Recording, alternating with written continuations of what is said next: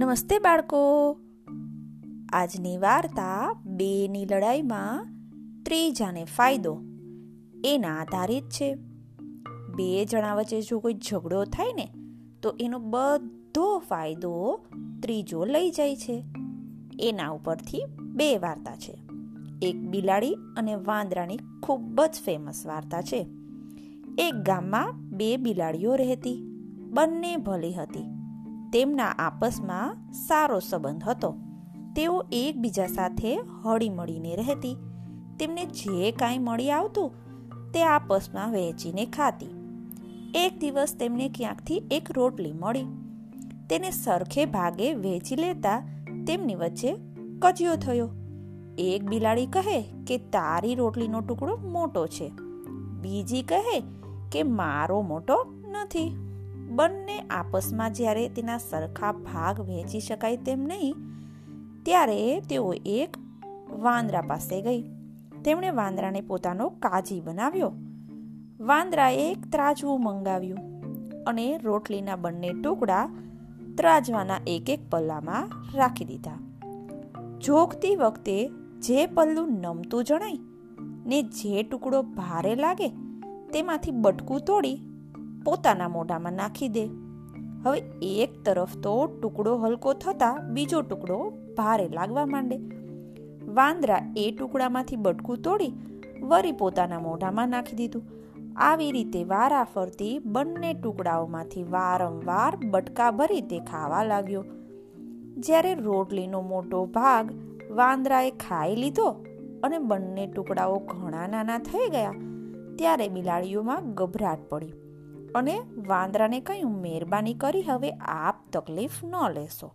હવે અમે બંને આપસમાં જ સમજી અને રોટલી વહેંચી લઈશું.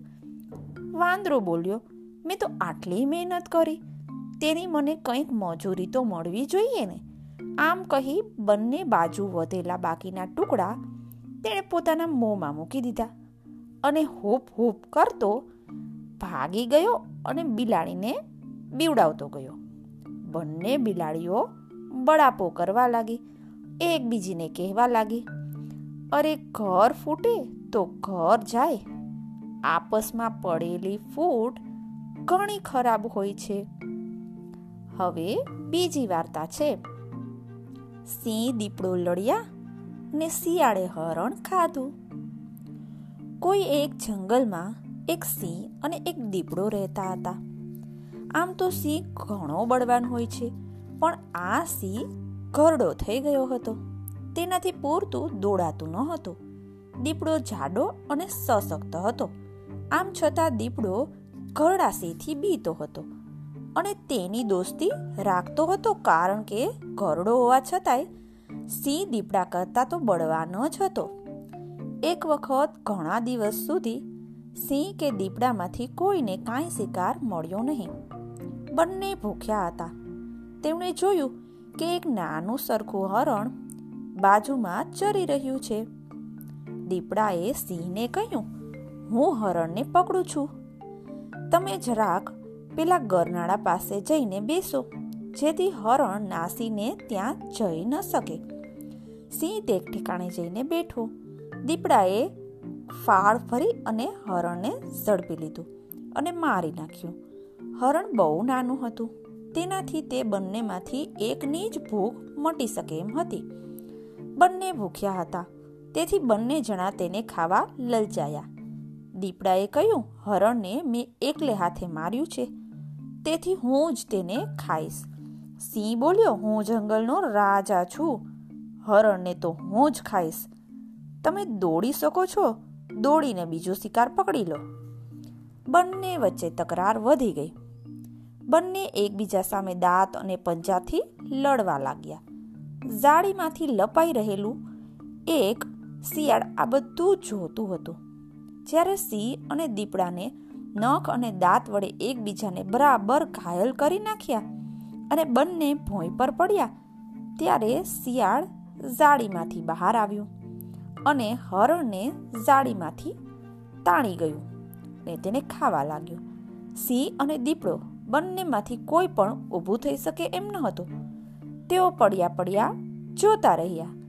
જ્યારે એક વસ્તુ મેળવવા માટે બે જણ લડવા માંડે ને, ત્યારે એનાથી બંનેને નુકસાન થાય છે. લાભ તો ત્રીજો જ કોઈક મેળવી જાય છે. માટે કદી આપસમાં ઝઘડવું ન જોઈએ. કાંઈ નુકસાન થતું જણાય તો પણ મોટું દિલ રાખી અને વેઠી લેવું જોઈએ. અને હળી મળી એકબીજા સાથે સંપીને રહેવું જોઈએ. જોયું બાળકો? બે લડાઈ કરે તો ત્રીજાને કેવો ફાયદો થઈ જાય છે? બાળકો, તમારે પણ ઘણીવાર એવું થતું હશે ને કે બાળકો વચ્ચે ઝઘડો થાય, એનો ફાયદો ત્રીજો કોક ઉઠાવી જાય. કા પછી કોઈ બાળક રમકડા માટે ઝઘડો કરે અને બીજા બાળક એ રમકડાને તોડી નાખે. તો રમકડુંને રમવા પણ ન મળે. તમે વિચારો, કેટલું ખોટું થાય. એના કરતાં તો સમજીને રહીએ, તો બંને જણ રમી શકીએ. નહીતર કોઈ રમી ન શકે. નાની નાની વાતમાં મોટી સમજ છુપાયેલી હોય છે. આ વાર્તામાંથી તો આ જ બોધ મળે છે. એ આપણે યાદ રાખીએ. બાય.